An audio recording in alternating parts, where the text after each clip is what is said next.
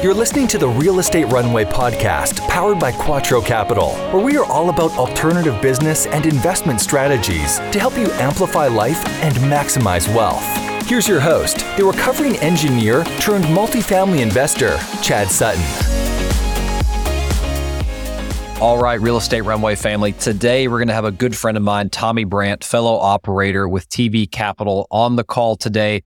And we're going to talk a little bit about some real industry nuggets. So this guy endured, like many of us did, some pretty intense changes in the 2022 real estate market. And we're still living that right now. But we're going to talk a little bit about how you make decisions to walk away from a deal versus doing a deal in tumultuous times. We're going to talk about the good, the bad, the ugly, lessons learned, nuggets for you, whether you're a passive investor trying to select the right deal to invest in, or you're an active operator learning how to do deals in a tumultuous market. So without further ado, let's get into that show. But before we do, if you get any value out of our show today, please leave us that 5-star review and thoughtful comment. That really helps us spread the word, get to know more people just like you. You can like us anywhere podcasts are listened to, Apple Podcasts, Spotify, places like that. We're also on YouTube. Subscribe to us there at Real Estate Runway Podcast. And we're actually on TikTok now at Real Estate Runway Podcast. So join us there for your swiping pleasure. And if you'd love to be on the show, we'd love to hear from you. Visit us at TheQuattroWay.com/podcast. And if you want to recommend an episode, a topic, or just say hello, hit us in the comments or hit us at podcast at TheQuattroWay.com. Too many podcasts in my vocabulary here. So without further ado, let's get right into the show. Looking forward to it. All right. Real Estate Runway family, welcome to another episode of the Real Estate Runway podcast. I'm your host, Chad Sutton. We're powered by Quattro Capital. Let's see if I can point in the right direction. It's backwards here on the TV. If you guys are watching on YouTube, welcome. We have my friend Tommy Brandt on the show. Tommy, welcome. I'm excited for the conversation we're going to get into today. How you doing, brother? Hello, Chad. Thank you so much for having me, man. We were just talking about this a little bit before, but I've listened to a number of your videos and podcasts, and you've had some real superstars on here, and I'm just humbled and honored to be a part of it. Yeah. We're very blessed that we've had some good listeners driving good guests to the show as well. So thanks for all of you out there listening, consuming the content, because that attracts bigger guests. So the more of you listen, the better guests we get. And here's Tommy as a result of that. And by the way, thanks to Tommy for once again enduring my scheduling challenges, as operating the business is my primary and this is my secondary. I love getting here, but my calendar is always fluid. So you got to love that. But before we get into the show, Tommy, tell us a little bit about yourself. Like me, you were a recovering engineer. I love that about you. Tell me about your journey. What got you to where you are today, and why in the world did you get in the real estate world of all things, man? I want to hear it. Yeah, for sure. I feel like after hearing your intro a couple of times, I'm like, man, he took my tagline. But you were here first, so I can't really say that. I feel like we have a similar tagline here. So like you, I am also based in Nashville, and I'm also a recovering engineer. I think I'm still recovering, though. You look pretty well recovered to me.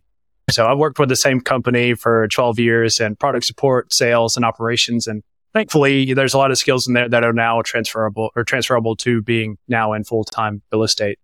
So, and Chad, I get asked a lot of what does that transition look like? Going from engineer to being full-time real estate investor. And I'm happy to dive into that if you think it's valuable for your listeners. Yeah, let's go through it real quick. I think it's a process. And you mentioned you're still in recovery. So, maybe we can help you along a little bit, make a little engineer AA group here. So, yeah. For sure. It's still fresh. For me growing up, I grew up with the narrative of go to school, get good grades, get a good job, work till you're 65, and then right off into the sunset. That was just that was the way. And I was well on my way to do all those things, and I stumbled into real estate on accident. So back in 2006, I'm a junior in college. I'm looking for a summer job and end up working for a general contractor who was the primary servicer for a mobile home park operator in Middle Georgia. And so I grew up in Macon, by the way. And so we serviced a lot of mobile homes in Macon, Warner Robins, Perry, Gray, Milledgeville, if you're familiar with the Middle Georgia territory there. But everything you can think of associated with that stuff. So exterior, interior, landscaping, lawn care, pressure washing, moving to the inside, rehab, repairs, renovation, make everything ready. And about 15% of the product that we supported was post-eviction. If you've dealt with evictions, you know that this is like opening a can of worms. So you'd come into some of these places and there'd be just mountains of trash in one room. There'd be used diapers piled up in another corner somewhere. You're wondering how this thing made that stain on that wall, doing some like forensic scientist stuff. And oh, by the way, the utilities have been cut off for weeks. And you're looking at your partner like, who's going to clean the fridge? Not it. So Chad, that did a couple things for me. So the first thing that did was that built a lot of character. You know, that lots of character coming from that. Man, no, we're talking about the Forrest Gump method, right? It's almost like a box of chocolates. You don't know what you're going to get when you open the door of one of these vacant units. That's great, man. Wow. Sorry, keep going. Yeah, thanks. And the second thing that did is that gave me the ability to have the vision to know what the finished product looks like despite all the clutter that's in front of you that you see or smell. There are smells. And so we'll call those skills that I have harnessed and utilized. Fast forward to 2011, I've graduated Georgia Tech, got my electrical engineering degree. I've worked for 3 years at this point for the same company, and I've got some savings, and I've been watching probably way too much HGTV. And I decide that I want a project. And so I found a house that was a short sale in a Nashville suburb. It was a 4-bed, 2-bath, attached garage, had an in-ground pool in the back, had pool houses, and man, doesn't it sound great? I feel like I know where you're going. And by watching HGTV, you knew that taking out walls only cost $5,000. So it was good. Everything's within budget.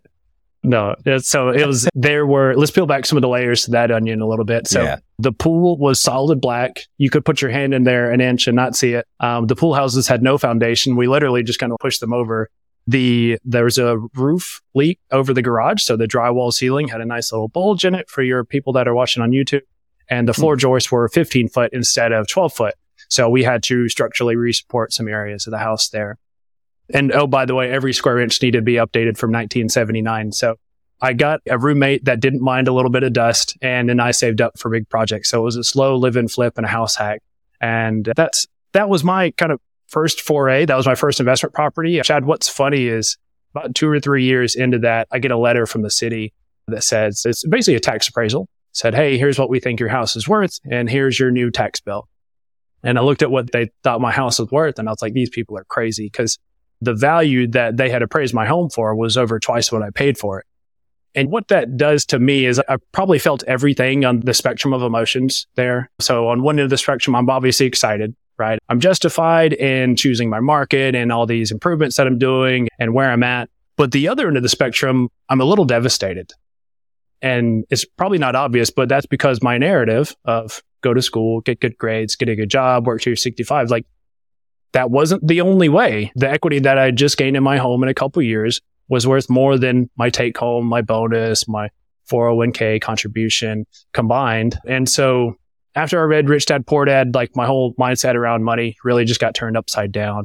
And so started to rethink some things that I thought to be absolute truth, started to ask questions like, what's the difference between the person that makes $100,000 a year and a person that makes $1 million a year? I think we all know it's not time.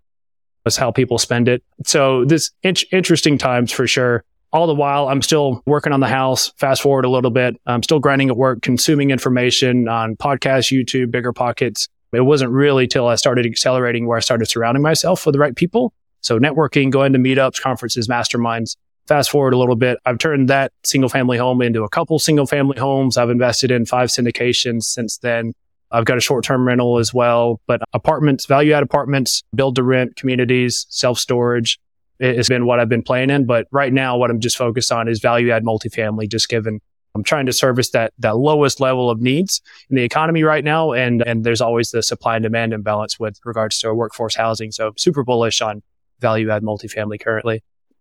Yeah, I love that. And folks, if you're listening, we have a couple of avatars that listen to the show. If you're listening and trying to make a change in your life, or you're in the middle of it, there is hope, right? It's hard at first and it's lonely at first. So I think what Tommy said there is get around people thinking like you.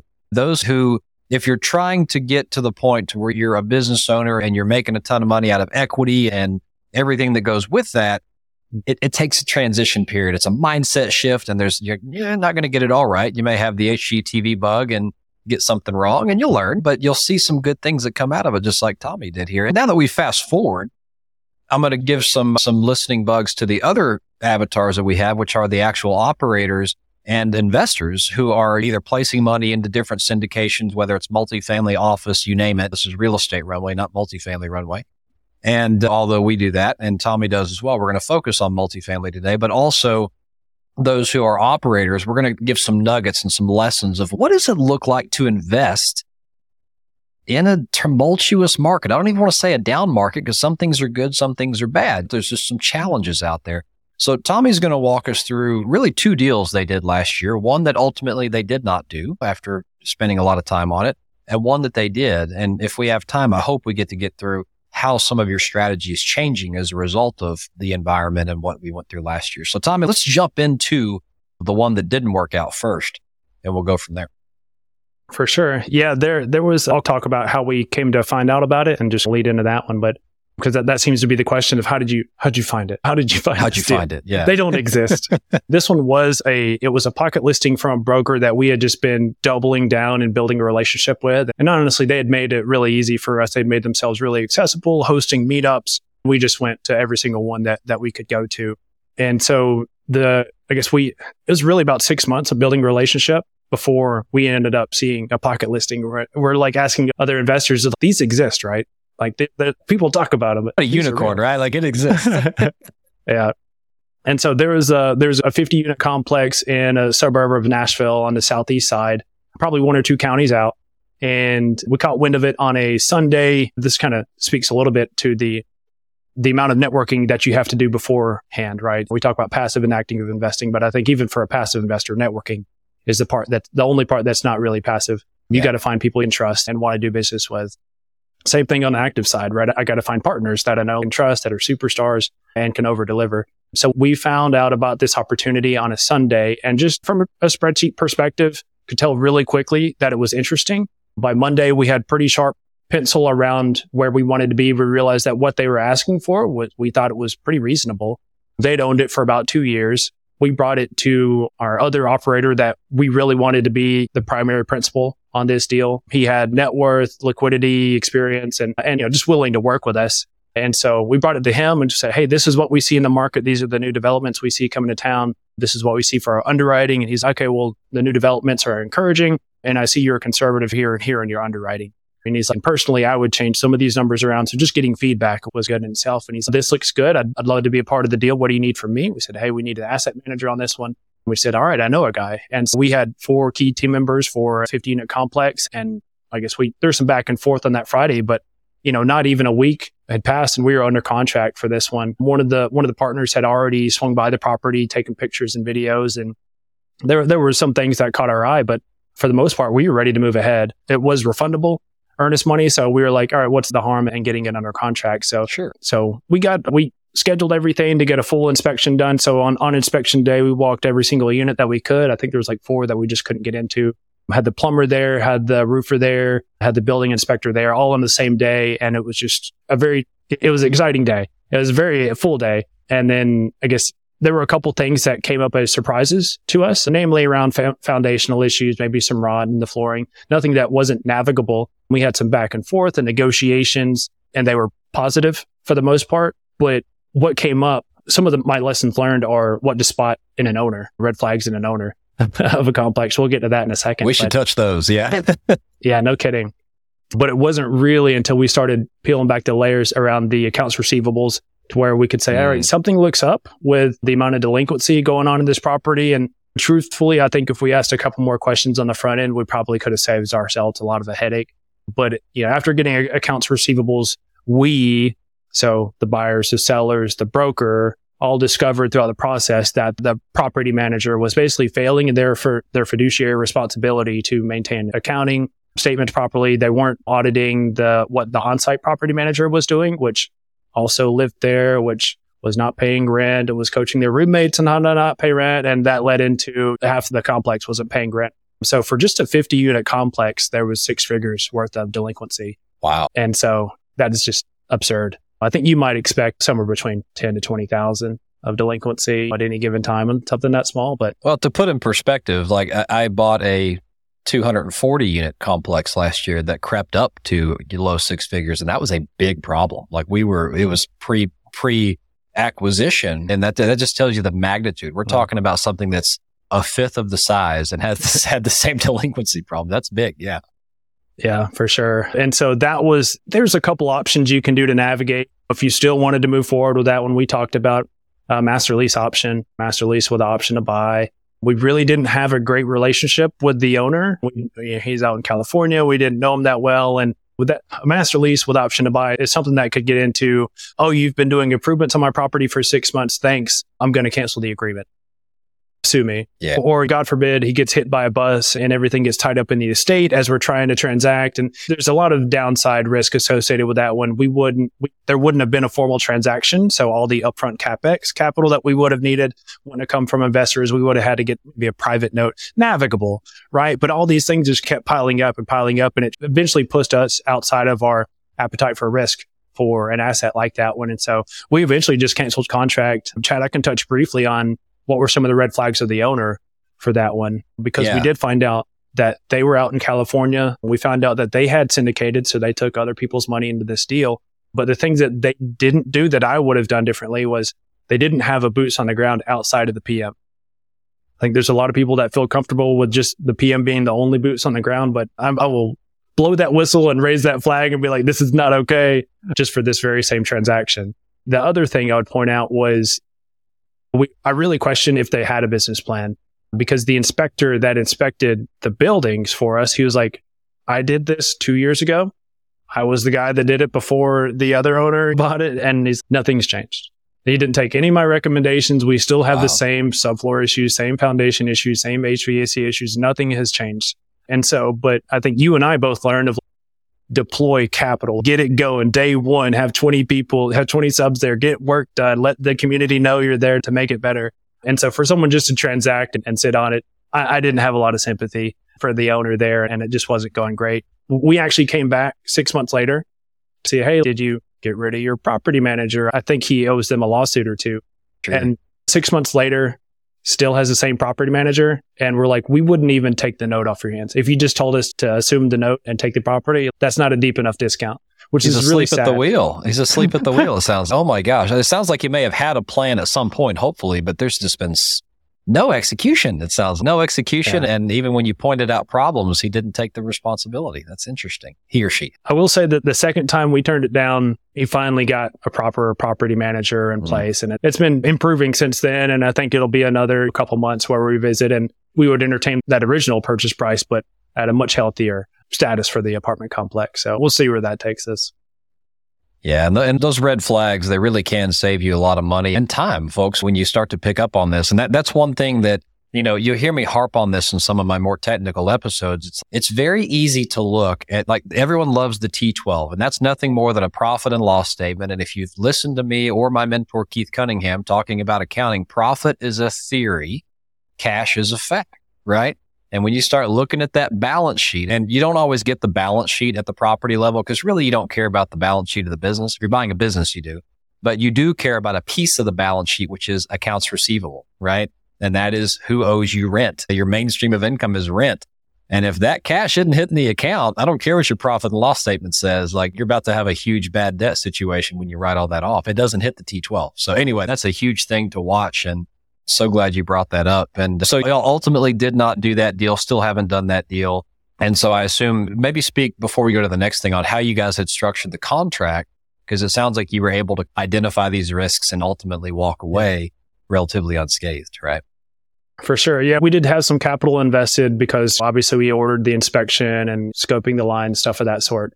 We even did the legal paperwork probably a little too early. So if we never do business again, that's probably $15,000 we don't get back collectively, but we're all good friends. I anticipate we will find something to do business, and then it becomes a DBA, or doing business as, on another property. So I'm calling that maybe a loss if it doesn't work out. But outside of that, our contract looked like there was refundable earnest money for 1% of the purchase price on that one. So nothing egregious. We didn't have to do 3% of the purchase price hard day one. None of this stuff that was 2021. And I guess 60 days total closing, 30-day due diligence period, 30 days to close. We put in there the ability to buy extensions based off of 0.25% of purchase price, basically a quarter of earnest money. So we could buy another 60 days if we needed to. We were actually shopping around for a very specific loan product that we knew was going to take longer to close. So it was looking like it was going to be a 90-day close just for the debt alone. But yeah. Yeah, I think those are great lessons right there. And so I think we got a lot of nuggets out of that one. And sometimes, I think you even said this to me in the beginning of the call, sometimes no deal is better than a bad deal. Always, actually. Do not buy a bad deal just because it's under contract. Use your due diligence. Make sure whoever you're investing in is doing their due diligence. You've heard some things to poke at when you're reviewing a pro forma to invest in, or whether you're reviewing sellers' financials. Ask for these things. Like, this is stuff you should understand, and you can help identify risk and save yourself some heartache in the future. Because I would hate to be the people invested with that individual, because I bet you they hadn't seen distributions and probably won't for a while. Nectar understands that raising capital is labor and time intensive, and we exist to solve that problem for you. Nectar provides fast, flexible, cash flow-based financing for experienced rental owners and operators. Whether you need cash for acquiring properties, portfolios, or you simply need it for ROI-generating renovations or expansion of staff, Nectar has your back. Grab your 12-month P&L with debt service and click the link in the show notes below to apply today. Anyway, Tommy, let's pivot to your other deal. So you guys had one that was successful last year. Talk about that one. I'm sure there were some challenges because last year everyone had a hard time getting things closed. But let's walk through that one a little bit. What'd you like about it? Any red flags that you picked up on from before? And how did it ultimately go getting it done? For sure. Yeah. So we had closed on a 49-unit complex in Louisville last year, at Louisville, Kentucky. I guess there's a couple of Louisvilles in the South. So Louisville, Kentucky, we're on the south side of the city. We're in one of the highest median income tracts on the south side. So, and generally speaking, the further you get away from downtown metro, the better in terms of median income, tenant base, stuff of that sort. So I'd underwritten enough to know where we wanted to be and where we didn't want to be. That was in one of the few pockets on the south side that I would tolerate. So, but you know, it was under contract before we bought it by another group. And similar to, I think what happened a lot last year was it got to the closing table and it just couldn't get across it. And so the broker, our team members already had properties in Louisville. The broker came back to us and said, hey, this guy didn't work out. Are y'all still interested? We said, okay, sure. But we put out two offers. We put out one offer where it was just, hey, we're going to buy it. And this price, if we got a source, new debt sucks. So I need a discount. Or if there's a loan assumption possible, I'd like to assume your loan. So we assumed mid-4 interest rate loan on that one. We didn't care what was happening, even though our closing got delayed 30, 45 days. We didn't care what was going on with interest rates and what Jay Powell was doing with the Fed and all this, that. So we were locked in for all of that roller coaster ride, thankfully. Inspection had, well, I guess, didn't really uncover too much more than we already knew about.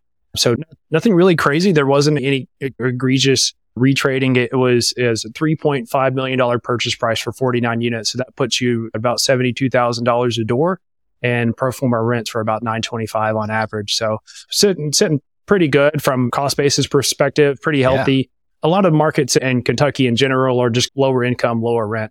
So I think there's going to be some people that listen to this and say, you can get a 2-1 for under $1,000. Where are you at? Southeast, baby.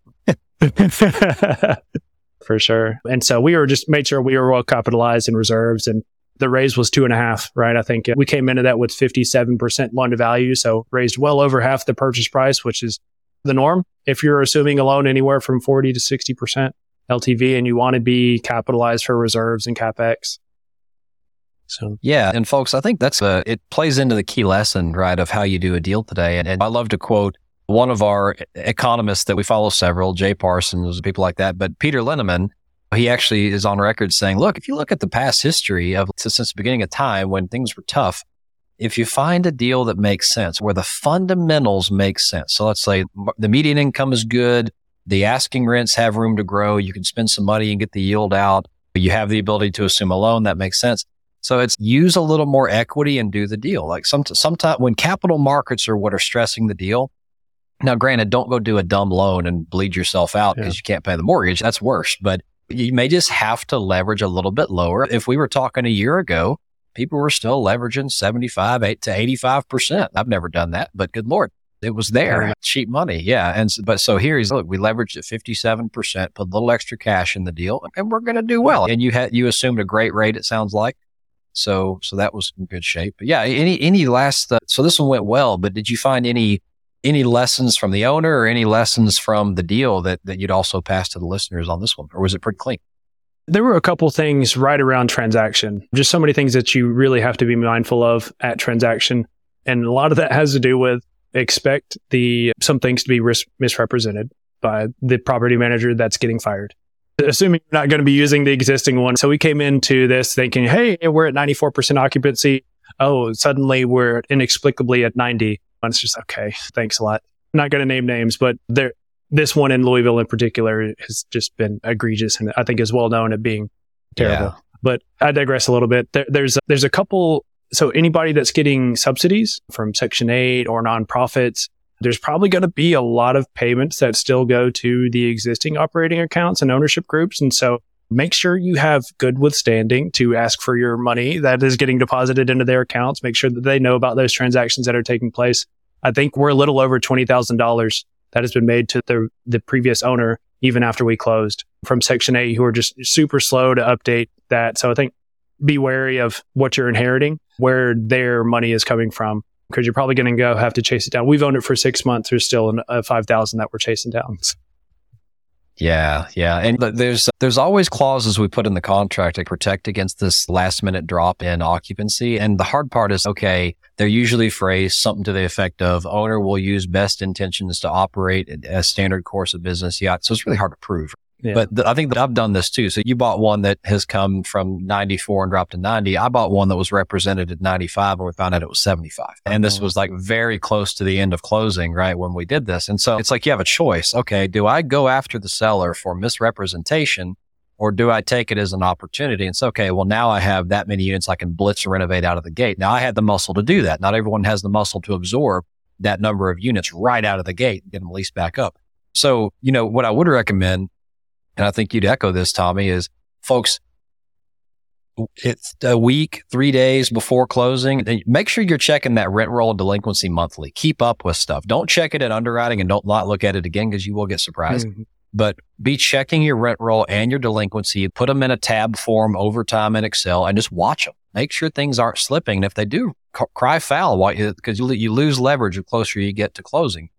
And this is the hard part because the one where I just cited where we were actually 75%, not 95, the owner, they actually instructed their property manager when people left not to move them out in the system. So they were still giving me false documents that said the rent roll showed occupied and they weren't actually moving the tenant out. So how are you going to figure this out?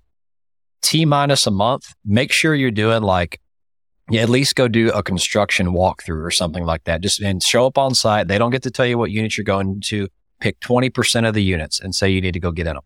And you get to say, okay, here's the rent roll. I want unit this. They need to notice the people and notice the residents so that they know we may enter your unit in 2 days. That way they can't hide it from you. You can walk on site and see. And that's the only way we discovered it, Tommy, pre-closing. Wow. Was we did a walkthrough and we're like, wait a minute, somebody's supposed to be here. This unit's empty and been empty for a while. So it's, you always have to trust, but verify. You know what I'm saying?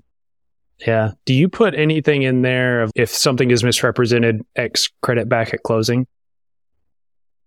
We try. We usually try. So there's a lot of reps and warranties. We're getting into legal now, guys, but there's a lot of reps and warranties, representations and warranties that the buyer and seller have to make and agree to make when they're signing the contract.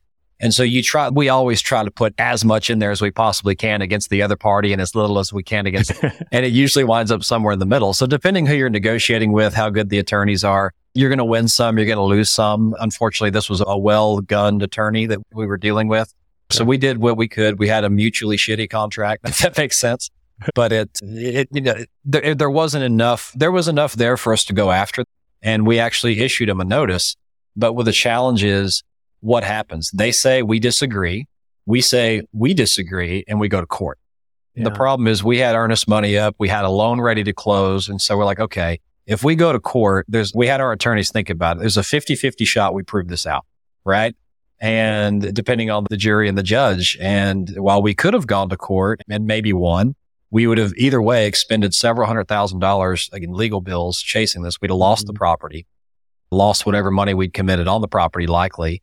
And no one may have won in the end, right? And so it's like the legal battle, the contract is important and you can hold people's feet to the fire with it. But sometimes it's okay, do I take a commercial solution here or do I take a legal solution? You know what I'm saying? So didn't mean to go down that rabbit hole, but it's interesting stuff. It's great points.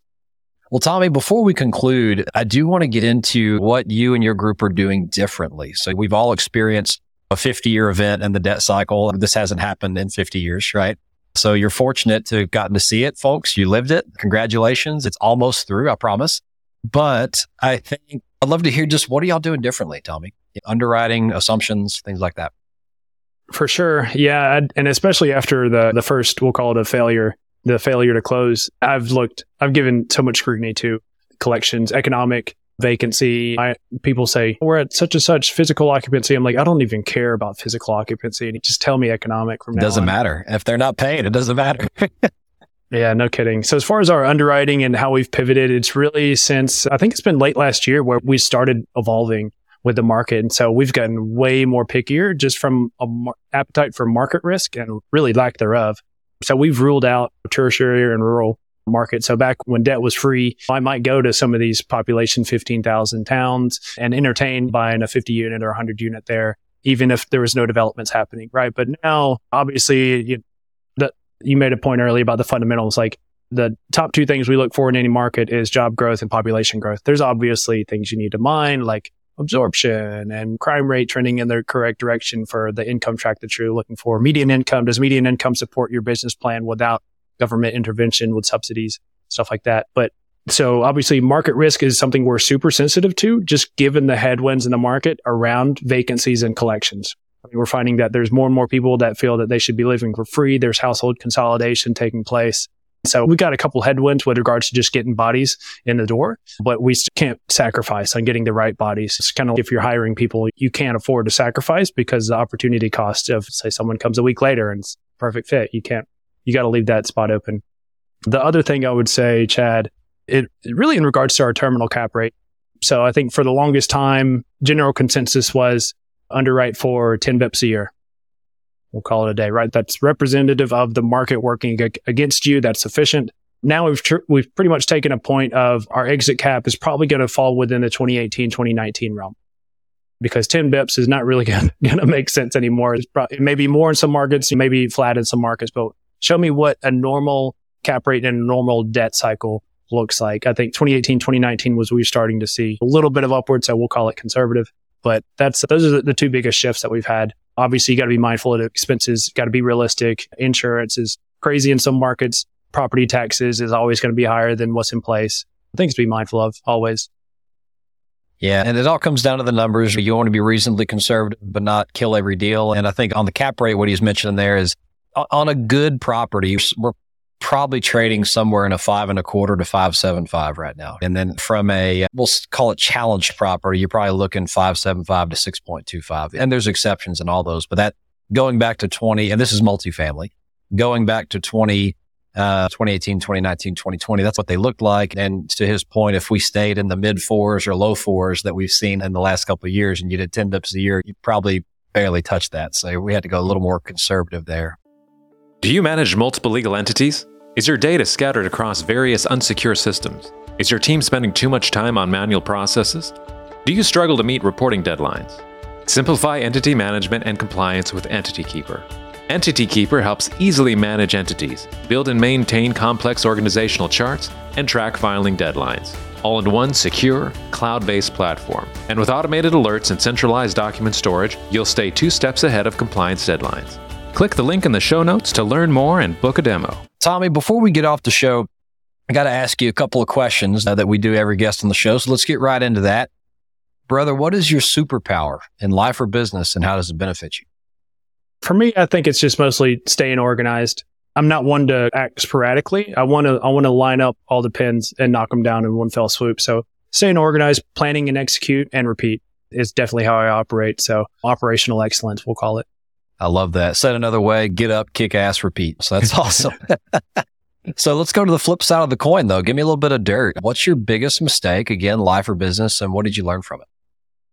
For me, we talked a little bit about mistakes in looking at assets, we'll call it blindly, for lack of a better word. But I've gotten a lot pickier with who I choose to do business with. I did a joint venture, so I can't talk a whole lot about it, but it didn't turn out well. The asset's doing fine, but the partnership started to get toxic and it's just not worth my time anymore. So who I'm doing business with, vetting partners on the front end. If someone asks me, I'm not here to sell securities, but if someone asks me, I got a week to close, can you help me raise $1 million? The answer is always no. If I don't know you, I haven't worked with you before, the answer is always no. I want to know what you're doing. I want to know that it's consistent with the stuff that you're doing. I don't want there to be any firsts in what you're doing whenever you're asking for my investors participating in anything like that. So I want there to be a deep-seated relationship, because if it's not a hell yes, it's a hell no. So. Yes. And I've heard one other person say that, and that's my partner, Maurice. I don't know if you and he talked and he stole it from you, you stole it from him. But anyway. So, all right. Last two questions, man. Quattro Capital is all about philanthropy, people, property, profits, philanthropy, turning around, taking care of people. So I love to give our guests the opportunity to share your philanthropic heart. And a lot of times we've had people on the show like comment that they've contributed to that cause that they resonated with as well. So what is that for you? Love to share your heart there. For sure. Yeah, it's a little bit of a mixed bag right now. So I love the Habitat for Humanity, just having the hands-on experience that I had and being able-bodied. Like, why wouldn't I help someone in need with framing for their house or helping with their roof or whatever? So I participated in that a couple times a year. I'd say that I'm also on the board of a nonprofit. It's new for me. It's still really fresh, but it's NAP. There's three A's. So National Association of Asian American Professionals. My wife is Cambodian American. And I think you and I probably don't think about this a lot, but trying to find people that align with your culture is actually probably pretty challenging for Laotian, Vietnamese, Chinese, Japanese, Cambodian communities. And so preserving the culture and rich history, because we are a pretty young nation, all things considered, that are in those Asian American communities, connecting young professionals with each other. I really support that. I love that, man. I love that. And last question, how do people get in touch with you? I'm sure they're going to want to reach out, chat with you. Maybe they want to invest with you, pick your brain. What's the best way to find Tommy Brandt today? Yeah. And I'll preface this with, so many people have given to me, yourself included. I think you spoke at a meetup that I attended last year. That was originally how we got connected. I've been ever so grateful.